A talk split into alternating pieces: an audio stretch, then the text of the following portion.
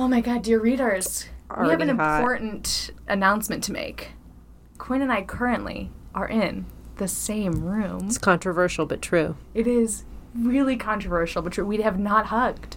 No, we're we're not going to ever again. I think that's no matter it. what happens. no matter what.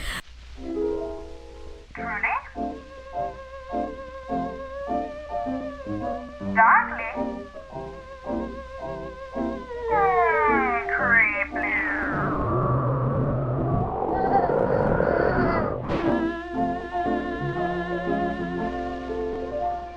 Hugging is a thing of the past Yeah. and need not apply here, folks. Elbow bumps all the way. Elbow bumps all the way. It's very tricky because um, I've been potting up uh, with a few people and letting a few Pottying people or partying? pod. Potting. I thought you said pot. I've been partying it up. But I thought you said pottying it up like with that without the R. Oh my god, what like, would that even be? I know what pottying it up. I don't know. Like I was like, what is potting it up? yeah, because if you say it with an accent, it means you're really going deep. well, I go hard. I'll go hard. I'll go raw, raw, hard. I've been potting it up with people, and it's funny because no matter how many precautions we take, Koa just goes up to everybody and kisses them and touches their face. It's his way. How do I feel about that he didn't do that to me today? He went right up to your face. No, he didn't. Yes, when you were showing him how you sleep, Oh, he did. he's like, I got to get a real close look at that. Can I tell you what he said to me about the baby? um, done. He said, um, I want to go in there in your tummy and see him. And I was like, oh, um, I can't really figure out how I would get you in there. So I think the best course of action is for us to just probably wait for him to come out and then he'll meet us. And he nodded and he goes, yeah, he's going to shoot out your foot. I was like, okay, can't wait. Well, kids say the darndest things. Don't they, though? It's gonna shoot out your foot. I would love like through a nail or just like your foot's gonna open up. I don't know. It sounds less painful than what really happens, regardless. I know. I was gonna say, what sounds more painful, through the foot or what actually happens through the vajaj? I mean, I just hope he's right. You've had him. Did you have him through a foot? Unfortunately, no. That No. would be a medical miracle. Has anyone had it? I wonder. I want to know what the weirdest place someone has had a baby shoot out of. Has someone like I I don't know. Stay tuned. Maybe, maybe next week's episode, dear readers. Where do Like- babies shoot out of? I know there's like the there's the traditional C-section. There's The the, traditional traditional. vaginal canal. But like, what if some? I don't think there's guy. another thing. Actually, I would like be amazed if there was any other thing that's ever well, happened. I'm watching Grey's Anatomy, so I'll I'll keep you posted. Oh my god! And they do cover everything. There was the guy that looked like he had a tree bark for him I just watched that episode. I can't watch it. It uh, when that episode started, I was like, nope. hard out for me. I haven't watched that show since I was in college, so it's been years. And dear readers, did you know that it's still on? did you know that they're in like season twenty? And I read Good spoilers. I read spoilers because I just want to Oh. know when someone's going to die. Because you were It's so broken opera. by the the Mick twins leaving. the McTwins leaving. McDreamy, McSteamy, both Oh. had goodbyes, See, so I didn't know those died. I mean, I knew they Oh, died. I looked them up. Now I, I've looked them up since then, just so I know like when to emotionally prepare myself for them. right. but I but they do cover a lot of medical mysteries and I'm looking at the show and I it's not that good. But it doesn't need to It be. doesn't need to be. Just exactly what it needs to be. It's a soap, It's soap opera. and that's it's it. terrific. It's a soap opera that's terrific. But I look back and the person I think who is like the best actor on that show, hands down, is Sandra Oh. Well, she's gone too. She's gone too, but I don't think she dies. No, I think they just. Uh, she's like, I'm going to become a detective and look for this woman, Eve. No, just kidding. Oh my Could you imagine if they did a crossover?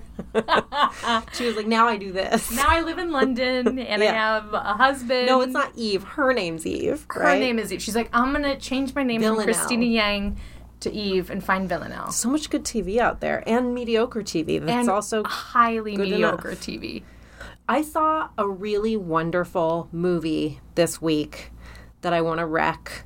That's called The Art of Self Defense, and it's dark and it's funny and it's about toxic masculinity and I loved it and I thought it was so sort of a fun watch. Uh Jesse Eisenberg. Oh, is it about like is is he do karate, Karate. in it? Yes. Okay, I think I'm vaguely remember. It's really great. okay, Um, I'm gonna watch it. Yeah. I mean, maybe I will. Maybe I'll save it for my pitch. Well, you know what? We got this trial of Hulu under Truly Darkly Creeply's email. Yeah. Because you know, every email you have, you have to. And so I told Kerry right away, I'm like, just so you know, We got a we week, have baby. Hulu right now. So I've been trying to binge watch every, you know, Pen 15, Broad City, everything Pen that's 15, on Hulu. And this mm-hmm. is on Hulu. So it, it, it, I've been watching a lot of Hulu movies, even though that wouldn't normally be my course of action. I think Pen 15 is one of the greatest shows to ever exist. Oh, I, I don't disagree. I, I think, it's, really well done. brilliant. I think it's so funny. I think the episode on um on Spice Girls, mm-hmm. like how it deals with racism done. and Oh, made me it's cry. So, yes, a lot of them so make you beautiful. cry. But that's like my favorite type of comedy. And there's so many things about them that I'm like, I, f- I don't know how you made this show because I forgot that very, very real thing that happened in mm-hmm. middle school or that very real feeling. And how did you as adults conjure it so succinctly and so precisely that I'm like, yes, that exact conversation or that exact way of feeling about Sexuality, first kisses yes. and like all of that. You're like 100%. I think it just speaks to, and as two women who create a comedy, true crime comedy podcast, but as comedy, I think it even happens when we talk, where we recollect on similar shared experiences. And I think that's what makes that show so wonderful and valuable. That it's created by two women who probably like had a lot of fun and had a relationship with each other and just were shooting the shit and realized that their experiences that they didn't totally realize was universal was just mm-hmm. that and they put it pen to paper and did it Yeah. in such a beautiful way. Like the last episode of the first season where they do the dance, where they have the choreographed dance with each other. Yes. And I know that feeling. And like, I do you want to practice the dance? I mean, Like, we all that. did that. We all did that. My cousins and I did that. They all what made- was, do you remember one of the songs that you did that to? um yeah. You make me want to throw my page out the window. Tell MCI to cut the phone cord. Break my knees so I can't move because you're a bugaboo, a bugaboo. Who's that? Destiny's Child. We're such different generations. We are. And You I also did was? Spice Girls as well. Mine was um and all I really want someone else to around, you know? Alanis Morissette. No? That was the craziest Alanis Morissette impression. That's What is the chorus? song. What is the chorus? Because I know. Was it from Jagged Little Pill? Like one Yes. of obviously. Enough about me. Let's talk about you for a minute. Enough about you. Let's talk about life for a while. Don't know if I know that. it was um not you know what um that's the coolest part of the song is she's like why are you so petrified of silence here can you handle this and then the music totally cuts out for a minute where it sounds like deep. it's over and then she's like did you think about your bills your ex your ma- ma- na- and like it's just really powerful stuff She was like 18 when she wrote that too. She was like so young when she wrote Jagged Little Pill. She was was she really I think I looked it up one day because I was so curious as to because Jagged Little Pill is an incredible album. Mm-hmm. And so I remember looking it up, and she was very young, Canadian baby. Oh another canadian Yeah, they're How- amazing They're they do everything They do everything. They do. mike myers They believe they do everything we do as Americans. Those Canadians, but better but better and, and, with probably less nicer. violence. Yeah. Yep. Less guns, honestly, less guns. Maple all- syrup. Am I right, folks? Can, you heard of it? I guess we have that here. we do have that here. I was But thinking they have Vermont. the leaf. Is that why they're so proud? They have the maple leaf. Well, they, you know, they're just less people, a lot of space. Mm-hmm. Um, We're not allowed in right now, right? no, Can't make that change. I All right. tour up in Canada. We might have some listeners in Canada to our Canadians. Hey, yo, you we out love there? you. We love you. We love you. We love that red old leaf. But yeah, no, we're not allowed in. and I love Canada. That's fair. I've I- gone there like every year for the last four years, maybe. Yeah, four years. I think I've gone there Mm-hmm. at least once a year for work. It's a great place. Should we start? Yes. Oh, wait. I'm Quinlan Posner, oh, and I'm Kerry Ipema. and this is truly Darkly Creeply. Nailed it. Fucking nailed felt it. so That's why we have to be in the same room. you guys heard that? That was podcast gold right there. That felt so much better than being like. But are you again? All the cool kids, aka the Patreon subscribers that d- give us five or seven dollars a month, Hell yeah. a, a- but a pittance, um, and yet we thank you. Um, they also receive an extra episode a month that is completely rad, unbelievable content. I believe New, the most weird. recent one is Kerry telling a story about the blue people of somewhere. Troublesome Creek Yes of somewhere. somewhere land. And I talk about a cell phone that was found in a cabin Fiji with very creepy footage on it. I'm not going to say any more because if you want to know more, you know what you have to do. I just told you. And maybe if you're lucky, the next sl- small one will be covering Jagged Little Pill. You wish in your dreams, babe. you ought to know, is what I say to that. You, you, you. Oughta know. Oh, Alanis. So I get to go first because last time you did Typhoid Mary first. Oh, dear readers. Doesn't it seem like ages Forever. ago? It really does for me. I'm going to tell you the story of Heather Bogle. And although I did some reading as a reader myself, no brags, Film Daily, I'm sorry, you did some reading as a reader yourself? Yeah, oh, Because you're a dear reader to yourself. I am. I love it. Film Daily, Sandusky Register, Fremont News Messenger, and CBS News did help me out, but I'm going to level with you. The main source was watching a terrific episode of my favorite show, Dateline. I love. Episode By the way, Sand- titled Jagged. So, how fucking on topic is this? Oh my god, I really like that. Um, what was I going to say? Sandusky. Does this take place in Ohio? Yes. I like to guess, dear readers. I like to guess based on the sources where it takes place. Because I just drove through D- Sandusky, Ohio. What was that like? Rural? Um, it was what? Rural? It was very raw. It was the rural jarrer. It's too nervous to say the word. Only ever say it weird. The rural jarrer. It's like my problem with bagel. There's words I can say God, and words I can't. You say folks. it the weirdest way. And rural. What say? What wait? What weird? What word do I say weird? Thanks. Thanks, because I don't. I don't You say thanks instead of thanks. Like you don't breathalyze the th. You like I voice it. you voice it. Thanks. Like you say Thanksgiving. Thanksgiving. Yeah. I don't know which which is the correct way. Uh, I don't know, but But it's- not as many people say it the way you say it. So Thank you instead of thank you. yeah, sometimes you, but you don't always. I don't think. It's guys, I don't think. I don't think so. I don't think so. it's not that Uh. funny, but Heather Bogle. Here's her deal. Are you ready? Talk to me about Heather. Okay. She works at the Whirlpool plant in Clyde, Ohio. Oh, Love Whirlpool. do you think Their she gets products employee are discount? excellent. Oh my God. Yes. Listen, she needs it. She's a young mom. Okay? She's Ah, single? a young single mom. Good for her. She works the overnight fucking shift so she can be around. She loves her kid, five year old little girl named Mackenzie. She's like super responsible. Even um, they interview her sister in the episode, and who's her younger sister, and it's describing sort of their relationship as Heather being like a caretaker to her. So you get the vibe that she's like, She's not just a mom to her daughter. She's like a mother figure to yeah, she's people in her life. responsible. You know what I mean? Yeah. Um, she wanted to be a nurse. So need I say more? We love No. nurses. No, you don't have to say anything else. They don't even need to be sexy nurses. We love all of them. I, I actually think that they're sexy when they're in their scrubs and PPE because sexy is sexy. Do you know what I mean? Sexy is a sexy Protection is does. sexy. You always say that.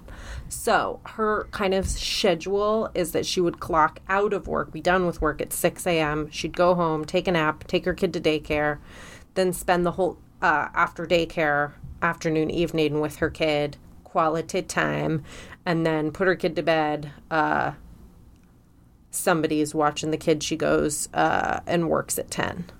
Okay. So it's kind of a cuckoo schedule. So she's her circadian rhythm is off.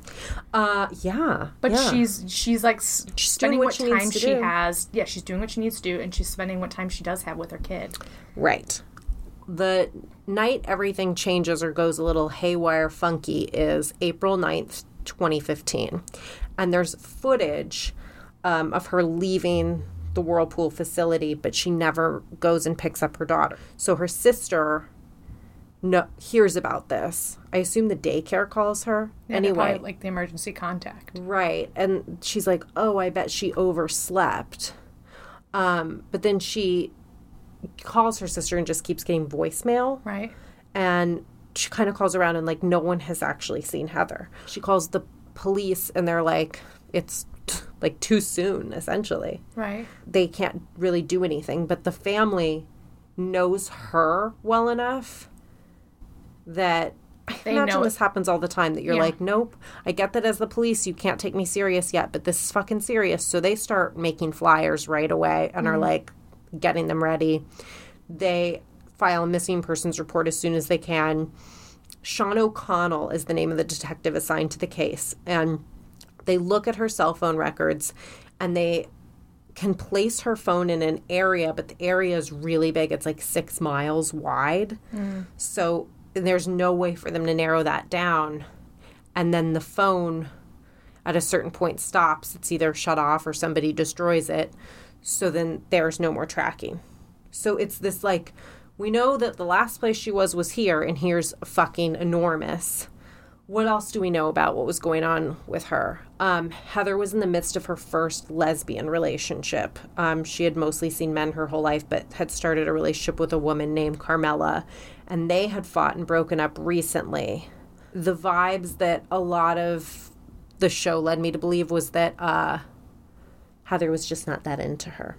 Mm-hmm. Like it was a little bit not fully reciprocated that way. Yeah. Some, you know, as most relationships, someone's always more into you than you are to them, or vice versa. And who's more into the relationship you or Matt? Matt, look at me. I'm a ten. Listen, you're not going to get any guff from me on that one. Guys, it's really funny because I'm clearly an eight. The day Nine and a half. The day after Heather vanishes, they find her car in a parking lot at the Somerton Apartments. And on the seat of her car, there's a note from Carmela to Heather about a fight they had. And Carmela says a lot of things in the note nice things, not nice things. She says how much she loves her. Then they open the trunk of the car, and Heather is inside her own trunk. She's been shot twice and beaten No. she has bruising on her ankles and wrists that make you think maybe. She was tied up. Yeah, maybe. No. Um. Who did it? Just tell me who did it. Okay, skip to the end. She's wearing a Mickey Mouse T-shirt that is definitely not hers. That's like an XL. It doesn't have the bullet holes in it that are in her body, so it was clearly put on her post mortem. And this part's so weird. She had like a shitty, uneven haircut. And not like a great clips, shitty, uneven haircut, like a someone took scissors and cut her hair cuckoo Like recently. Fantine from Les Mis. And she's not a Disney adult, so this Disney t shirt. She's not, yeah, she's not like into it's definitely just not her shirt, you know? Detective O'Connell's like, who would want this woman dead? And he goes to the coroner's office and they, they find DNA under her fingernails, but it doesn't lead to anyone in the system. O'Connell's like, I'm going to go to the Summerton apartments and talk to people. He talks to a specific woman that lives there who says that between 1.30 and 3 a.m. she saw a vehicle get parked and someone get out of the car in a hoodie and take off running. So he's like, maybe that's our bad guy gal. Perp. Maybe that's the perp. They bring in a cadaver dog and they take him to the apartments, and the dog alerts on apartment B who lives there. Kiana Bohr is a 25 year old mom who's lived there for a year, and Kel, coincidence, O'Connell knows Kiana a little bit because he actually like knows her boyfriend because her I don't want to say her boyfriend. I think it it's um the father of her child was a drug dealer. Mm-hmm. And so he had had run ins with O'Connell. And then they perform an autopsy on Heather that shows she has marijuana in her system. So he's like, well, Oh God, I can't even. you're a I know. drug uh, dealer stop, and there's I can't. marijuana. I mean, it's like so Ugh. over the top, Ugh. right? Like right when you're listening to it, you're like, yeah, because in Ohio, there's probably like one guy dealing drugs. And the- marijuana is You the can't get marijuana anywhere, God knows. And yeah, it just, oh, it's so funny. Calm down. So O'Connell goes and talks to Kiana, and he's like, oh, I noticed this, blah, blah, blah, blah, blah. And he says, while he's talking to her, that she doesn't seem at all like she's into talking to him. You mean someone who approaches someone for murder and they just don't really want to speak with you? What a crazy. You mean a single black woman opens her apartment a door to a, police white officer? cop who has had run-ins with someone that she Get knows? real. Do you know what she later says about it too? She's like, I was stoned, and then a cop came to my door. I did not want to talk to him at all. Like, Good for I just smoked pot. Like, why in the world did I want to have that conversation? so let's be clear. Not suspicious, but he says it is.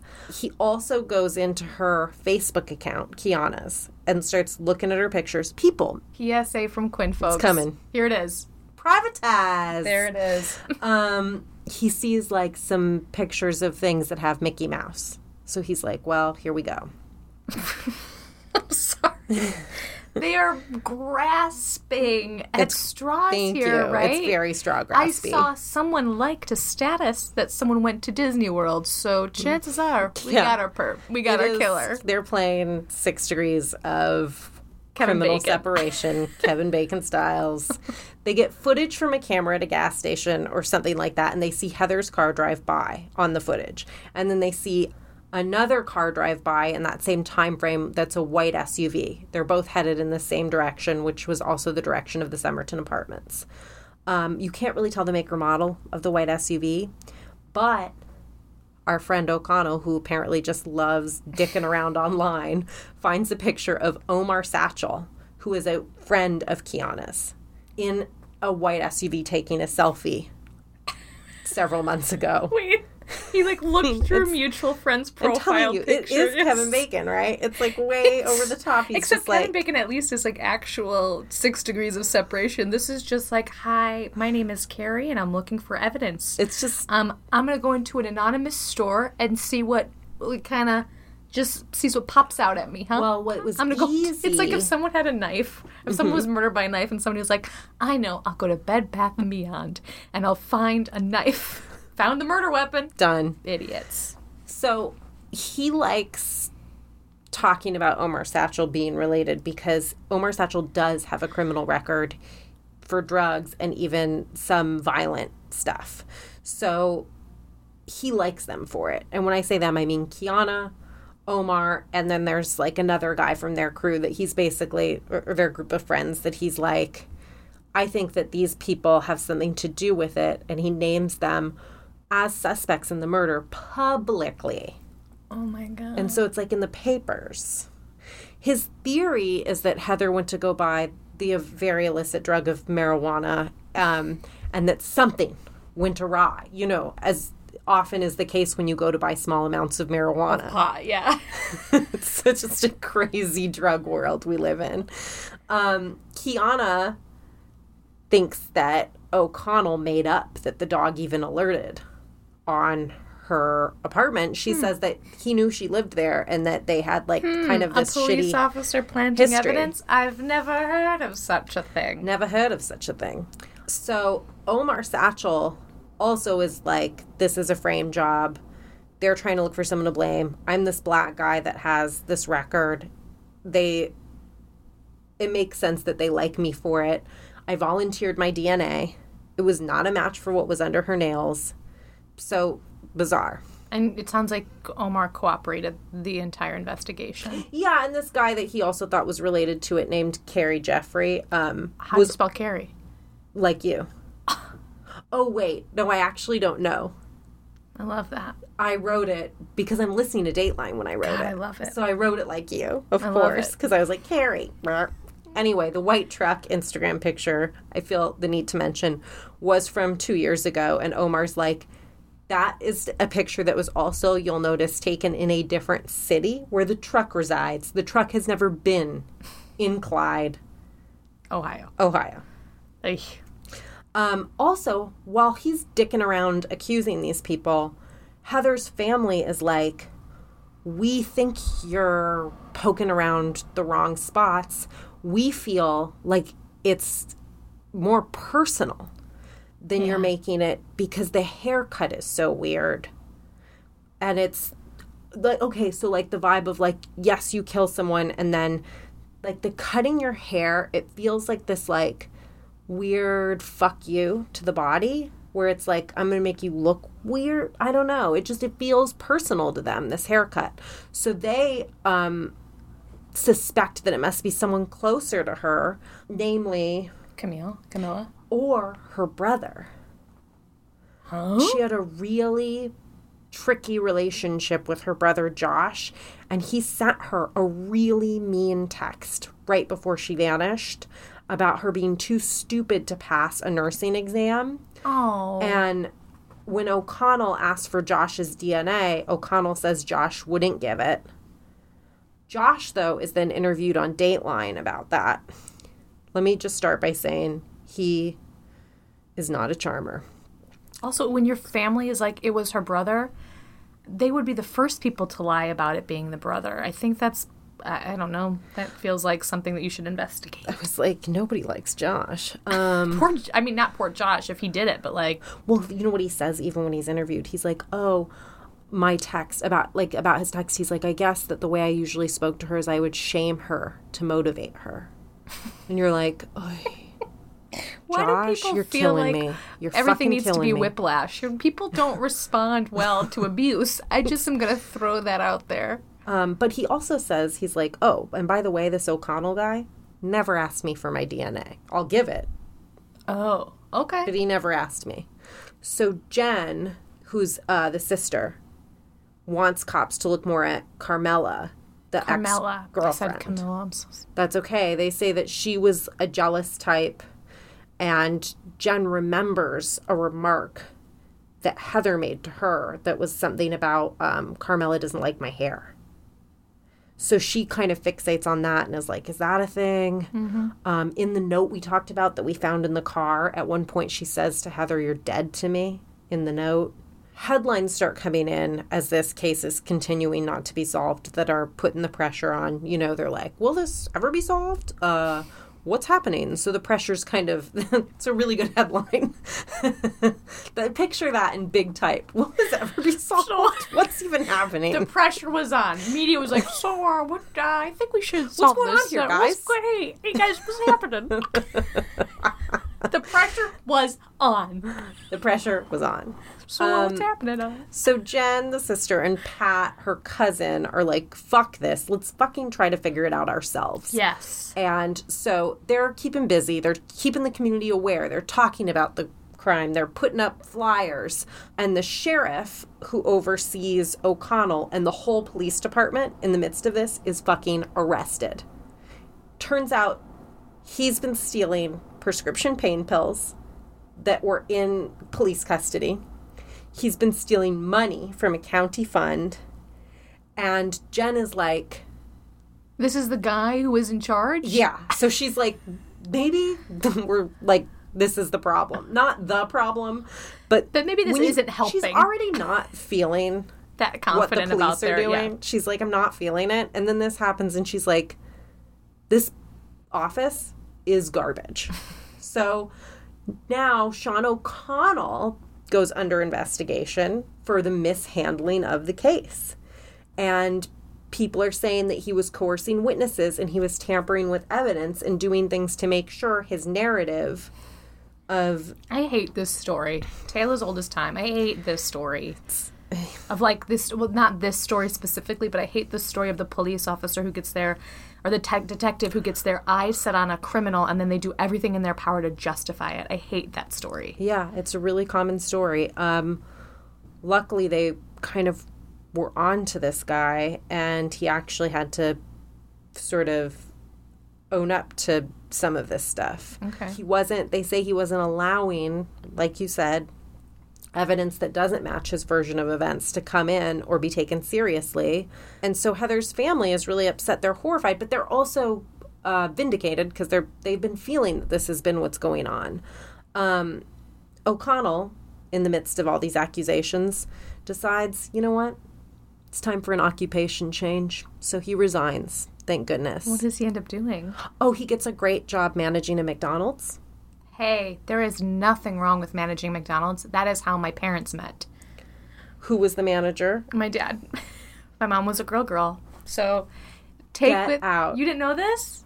No. Yeah, my dad was a manager. He has a degree in hamburgerology. He makes a mean burger to this day. And my mom was the first grill girl that she claims. My dad says that's not true, but my mom claims she was the first grill girl. Believable. Yeah. The story I'm doing next week is on McDonald's, so I'm not going to say any more than that. We're talking about Heather Bogle. It's Heather time. Okay. Folks. So they need a new sheriff, right? New sheriff in town. Steps up Chris Hilton. He's ready for the job. He gets new detective Nick Katsopoulos. Katsopoulos is like, That just listen, sounds like a detective. Yes. Katsopoulos. Detective Katsopoulos looks at the three people that O'Connell had been fingering and is like, I know, you can't just say fingering. It's hard. Okay, it had been indicating. Looking at. I'm sorry. Kerry, be O- professional. O'Connell has been busy. sorry. Sorry. Anyway, Katsopoulos, grow up, is like, listen, these people didn't do it. Good it for takes Katsopoulos. me two seconds to know that. He looks at Josh, the brother, first, gets the DNA. It tests a negative. He looks at Carmela, and he also is like, she's legit heartbroken. Doesn't seem like it's her. He's like, I guess I have to fucking start all over. He looks again at the phone records, and even though there he's looking at that last, you know, the uh, tower that was pinged or whatever, and this big 5.7 mile radius of where she could have been.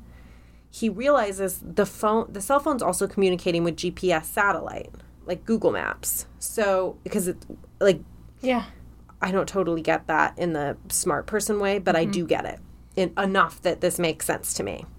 They could find more location data, not by the cell phone towers, but by going through Google, by getting a.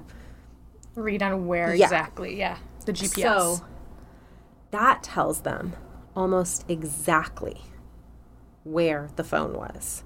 And it's a trailer in a trailer park that belongs to a man named Daniel Myers.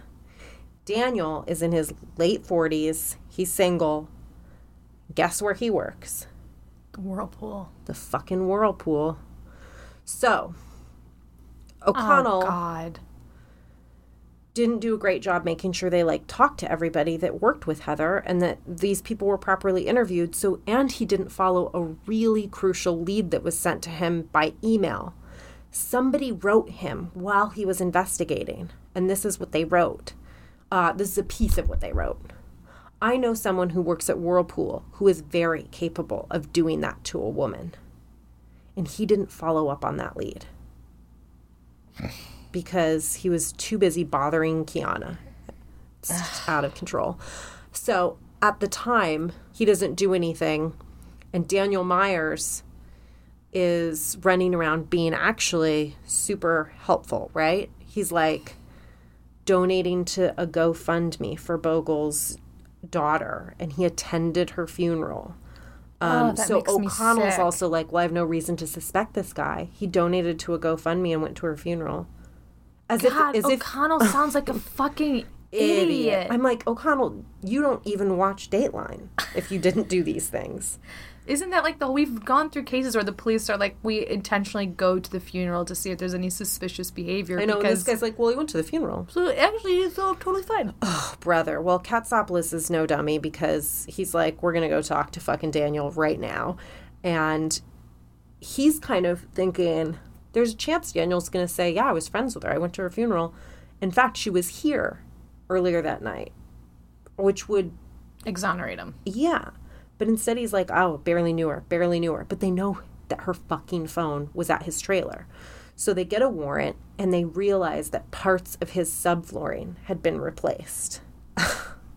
they get his DNA and it's a fucking match for what was under her nails. So he's arrested for mama murder. I can't believe it. So what's so frustrating is if this person had not looked at where the body was dropped off, which feels like people wouldn't drop a body in a car off where that person was murdered. You wouldn't be like, well, let's you wouldn't just be put like, her right put- outside. We'll put it right outside our front door, apartment B. Yeah, yeah. Just but you know, put it a couple apartment. No, no, yeah, no. That just doesn't fucking make sense. Right. Well, so and this other terrible guy, the murderer, he pleads guilty so that he can get life instead of uh, Death sentence? Um, he did all these things to try to make sure DNA didn't uh, give him away, and they think that that is maybe why he like gave her the weird haircut. Maybe he had touched her hair a lot and thought that there would be like his more DNA on it, so he had given her this weird haircut. According to the Sandusky County prosecutor, this guy Myers killed Bogle after she refused his sexual advances. And it says he was actually consoling her after she'd failed her nursing exam. So, what it sounds like might have happened, we don't know. She failed this nursing exam. Her brother writes her this shitty text. She's in a terrible mood. And this guy invites her over in a nice talk about it way, goes after her sexually. She's like, oh, no, no, I'm not into you like that. And then he goes bonkers and kills her. Um, and this prosecutor, um, Tim Braun, kind of paints Daniel Myers as this Jekyll Hyde that would be nice and charming to people and then totally get violent. An autopsy reveals that she had been handcuffed and beaten by him. So he didn't just like shoot her, he also beat the shit out of her. Um, she had defensive wounds on her hands, so she did fight back. And fighting back uh, was the reason why, in the first place, there would be any DNA of DNA his. under her fingernails. Oh, Yeah. that's so heartbreaking. But, like, thank God she fought, you know? Keep your nails long. Keep your nails long. My heart just breaks because, you know, it's like this is what women fear mm-hmm. is turning down sexual advances and then getting killed. Yeah. And I'm also just so mad at this fucking inept detective who went on this completely other path. Like, the first thing you're supposed to do, what I think is look at someone's day to day routine and then see who has a gun, see who has any records or anything. And the fact that, like, they looked at the location first and tried to find it seems like that detective had such an ulterior motive It's just in like finding he couldn't emotionally let go of the narrative. So two years ago, he ends up accepting a plea deal. Actually, we're talking about O'Connell now. Accepts a plea deal, admitting to evidence tampering, and he got two years in prison. Kiana and Omar, though, are like, just to be clear, this fucked up our lives. We have a hard time getting jobs. There are people that still associate us with the idea that we're a murder suspect. When he was sentenced, Judge Cosgrove says, all we want from our law enfor- enforcement officers is somebody who will fully investigate a case and present it fairly, completely without bias or prejudice, so that the truth may come out. That's all we ask. And you not only have dishonored yourself, Sean O'Connell, you have dishonored all the thousands of police officers across the country, men and women who got up every day and risked their lives for our good, and you tarnished their reputation as well. Wow. Boom. Roasted. And when Daniel Myers, the murderer's in court, fucking Carmela goes up and like, hands him his ass and is like, I hope you rot in hell. Um, and she's forgiven the sister and was like, You thought it was me. I'm not mad.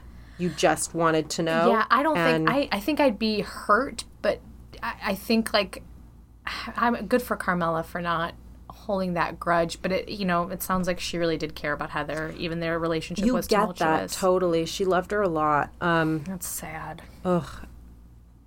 Well, so the f- sort of strange epilogue to this story is that there was this woman, Lorianne Haley, who hears about Daniel Myers being arrested for this murder. And she's like, oh, good. I'm really glad this guy was arrested because actually, actually, he killed my sister six years ago. Leanne Slutter was S L U D R, Sluder. I'm gonna say Slutter. Slutter just doesn't. Yep, and I'm going to change it too. Yeah, Leanne Sluder. you can't catch a break, Quinlan. Leanne Sluder was his uh, Daniel Myers' ex girlfriend, and she died of a single gunshot wound to her chest in 2009 that was found to be a suicide. Now, her sister Lorianne is like, no way. Leanne hated guns. She wouldn't have wanted one in her home.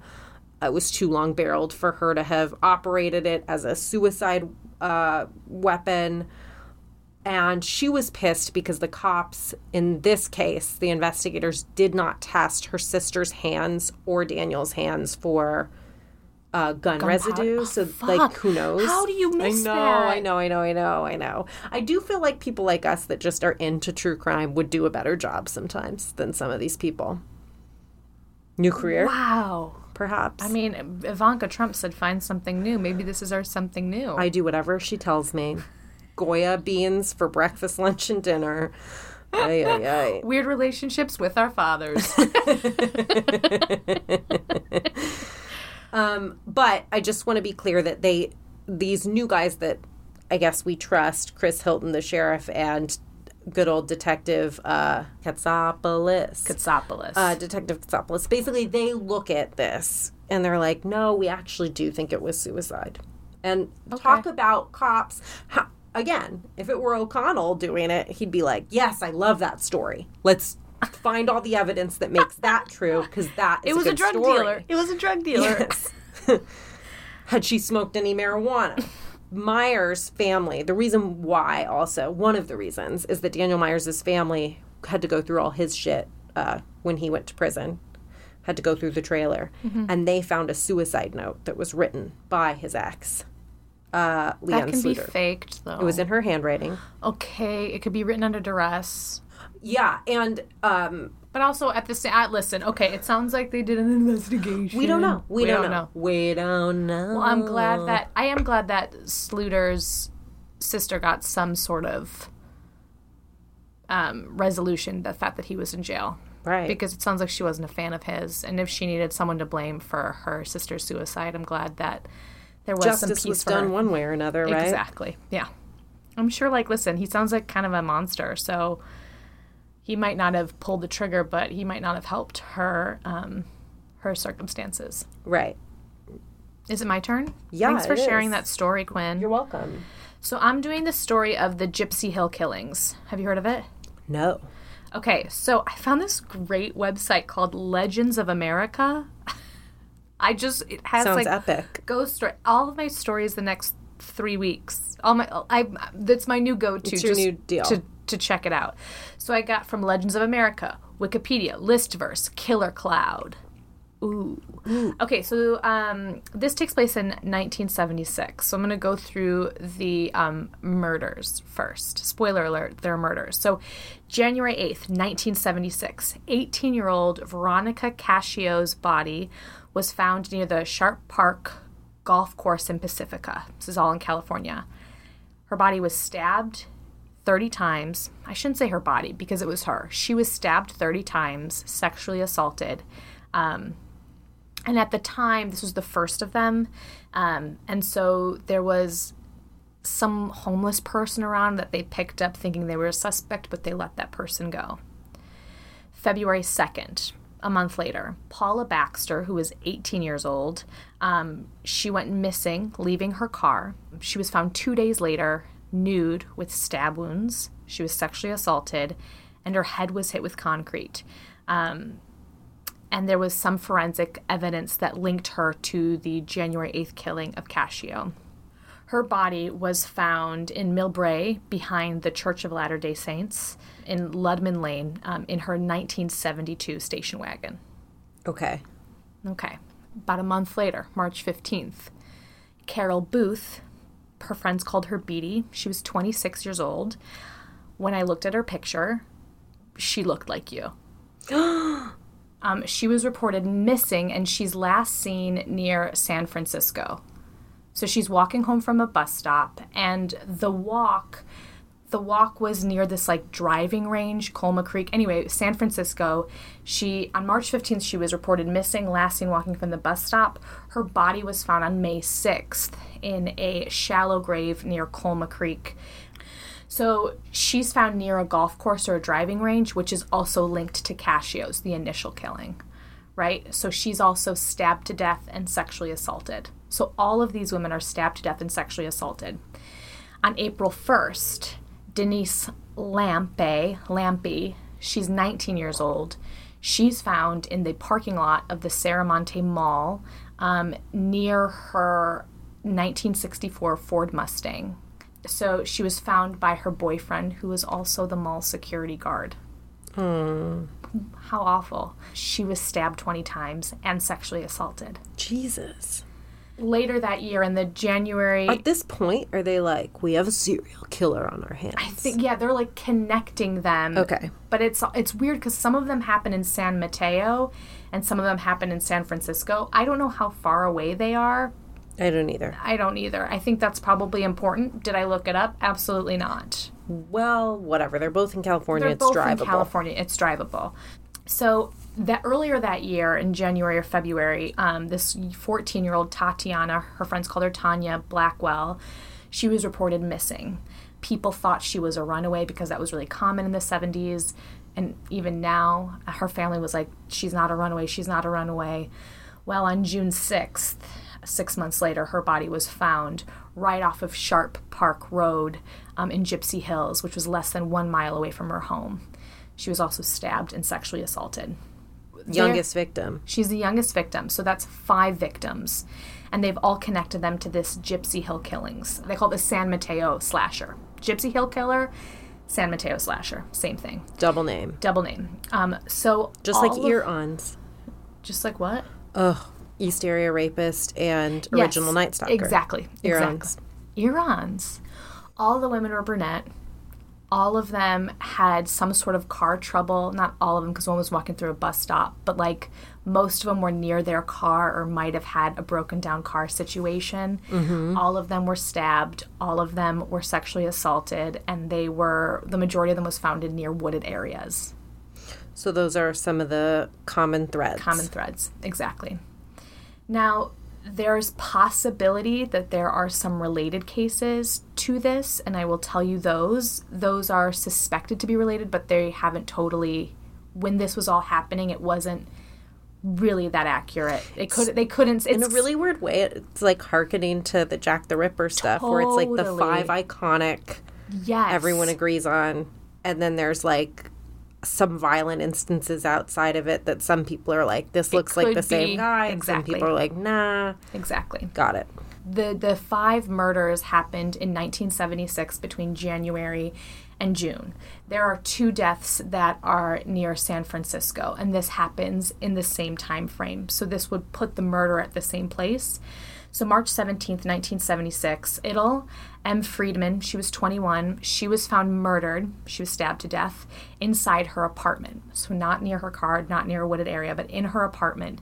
She was also nude and sexually assaulted. She was also strangled with a lamp cord um, before being stabbed to death. So that's a little bit different, I think, than the other victims. Right. Her death was never officially linked to the Gypsy Hill killings because it was in her home. She wasn't abducted, like I said, but it was close enough to the death of Carol Booth that happened in San Francisco.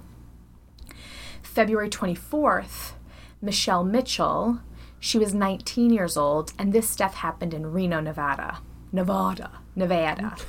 this death happened in Reno. Someone was said that her VW had issues. She had a little beetle. She had a bug, 70s bug. Someone had need, needed to help her push it to a nearby parking lot. Um, and then later that evening, her body was found in a parking garage. Her hands were tied behind her back, her throat was slit, and there was a cigarette that was left near the scene of the crime. Did she smoke? No. When I first read this, when I was first reading this, I was like, it's the 70s. There's cigarette butts everywhere. Right. But they took it and they wrapped it up and used it as evidence. So I don't know if they're able to discern the time of death between the body and the time of death of the cigarette, but they took it in anyway. So in 1979, Kathy Woods admitted in Louisiana to killing Michelle Mitchell in Reno, Nevada. in the parking garage. in the parking garage. And so she was taken to a psych ward. That ruled out any connection to the other killings. because Because her this woman- confession was Her sound. confession. Well, that's TBD. Okay. I don't think her, her. Well, spoiler alert: her confession was not sound. Yeah. Well, as soon as you're like, random person says they did it and then goes to a psych ward, it doesn't sound that great. It doesn't sound like to me. much evidence was used. So, because there were no witnesses to these murders and there was little to zero forensic evidence, the case went cold in 1976. 2014, the FBI reopened the case because of the newly found technology of DNA. But that's like 44 years later or That, something. folks, is bad math, but it's math. It's close. it's close. It's a guess. It's a guess. A 30 to 40 ish years yeah, later. a shit ton of time has passed. That's wild. for That's no great. answer, which is great that these cold like- cases are being answered in some way. And they say shit, they can test some shit. They can test some shit. So here's what they found. The first DNA that they tested in 2014 belonged to that cigarette that was found next to Michelle Mitchell's body. And it proved that that cigarette did not belong to Kathy Woods, the woman who admitted or who confessed to doing it was sent to a psych ward. She was exonerated in 2014 and she ended up suing for wrongful imprisonment. Ooh, tricky. It was a little tricky because She part confessed. she confessed, but was it under duress? I mean, she went to a psych ward. Was there insanity? Like, I don't know. She ended up suing, and she she is the longest serving um, female prisoner to ever be exonerated in the U.S. But then they're like, hmm, maybe she did commit the murder, but maybe she was just an accomplice. Maybe by this DNA, maybe she wasn't necessarily the person that did it or left the DNA, and so she was able to sort of be like, wait, no, it wasn't me. So that's a little bit of a mystery. The FBI also in 2014 ended up revisiting eyewitnesses and collected statements from anyone in connection to these murders. And in 2015, they named this guy Rodney Lynn Halbower as the primary suspect. So they have someone on the hook. He was 28 during the murders, and by the time they arrested him for the murders, he was 67 years old. Whoa. He pled not guilty to the murders of Cascio and Baxter. So he was only connected to two of the murders because there wasn't enough evidence to connect him to Tanya Blackwell or Carol Booth. Mm-hmm. And at the time, he was in and out of prison. So he was constantly like escaping prison, going to one. They put him around that area at that time. Mm-hmm.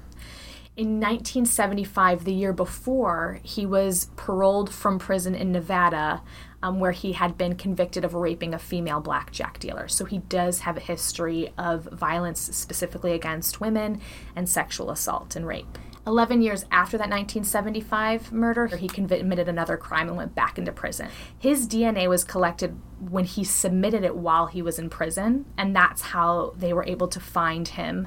So he was already an existing prisoner. His DNA was also connected to Michelle Mitchell's case with the cigarette. In 2018, he was sentenced to two additional life sentences, even after being in prison for 38 years. So they claim that two of the murders from the Gypsy Hill murder spree are pinned on him. Now, in 2017, two years after that, they added a new suspect, this guy, Leon Melvin Seymour. He was Wait, like when you say added a new suspect, is the theory becoming that it was it's multiple not killers. one perpetrator? Yeah. Wild. Okay. And they didn't know each other. what? So these were separate killings. Crazy, right? So in 2017, this guy, Leon Melvin Seymour, was charged with the murder of Denise Lampe.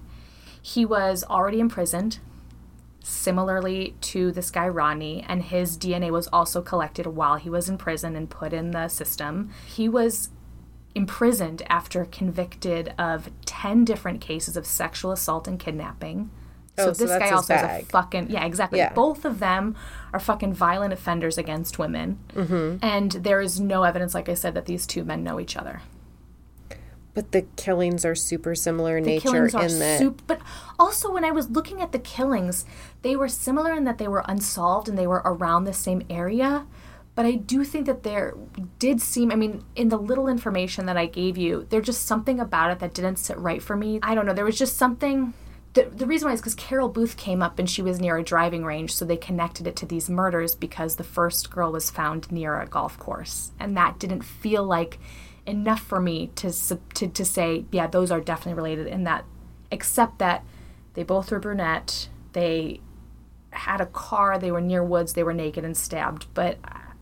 Again, that doesn't feel think like it's enough. upsetting though to wrap your mind around the idea that, there's two two. people are doing it. well, especially in the in the in the span of six months, this was happening. Yeah, that's wild. So it just feels like, of course, it has to be the same person. Yeah. I think maybe personally, I think Rodney started it. I'm sure it was in the newspaper in California. of course. And I'm sure they knew all that information. He was able to go, okay, I can go kind of undetected. Right. It's just a strange motive to be like, you know, I wasn't going to go and assault someone and murder them, but now that I see that this guy's doing it, sounds like a good idea. Well, think about it. both of these guys were brought in jail because they were convicted of sexually assaulting women and raping women. Yeah.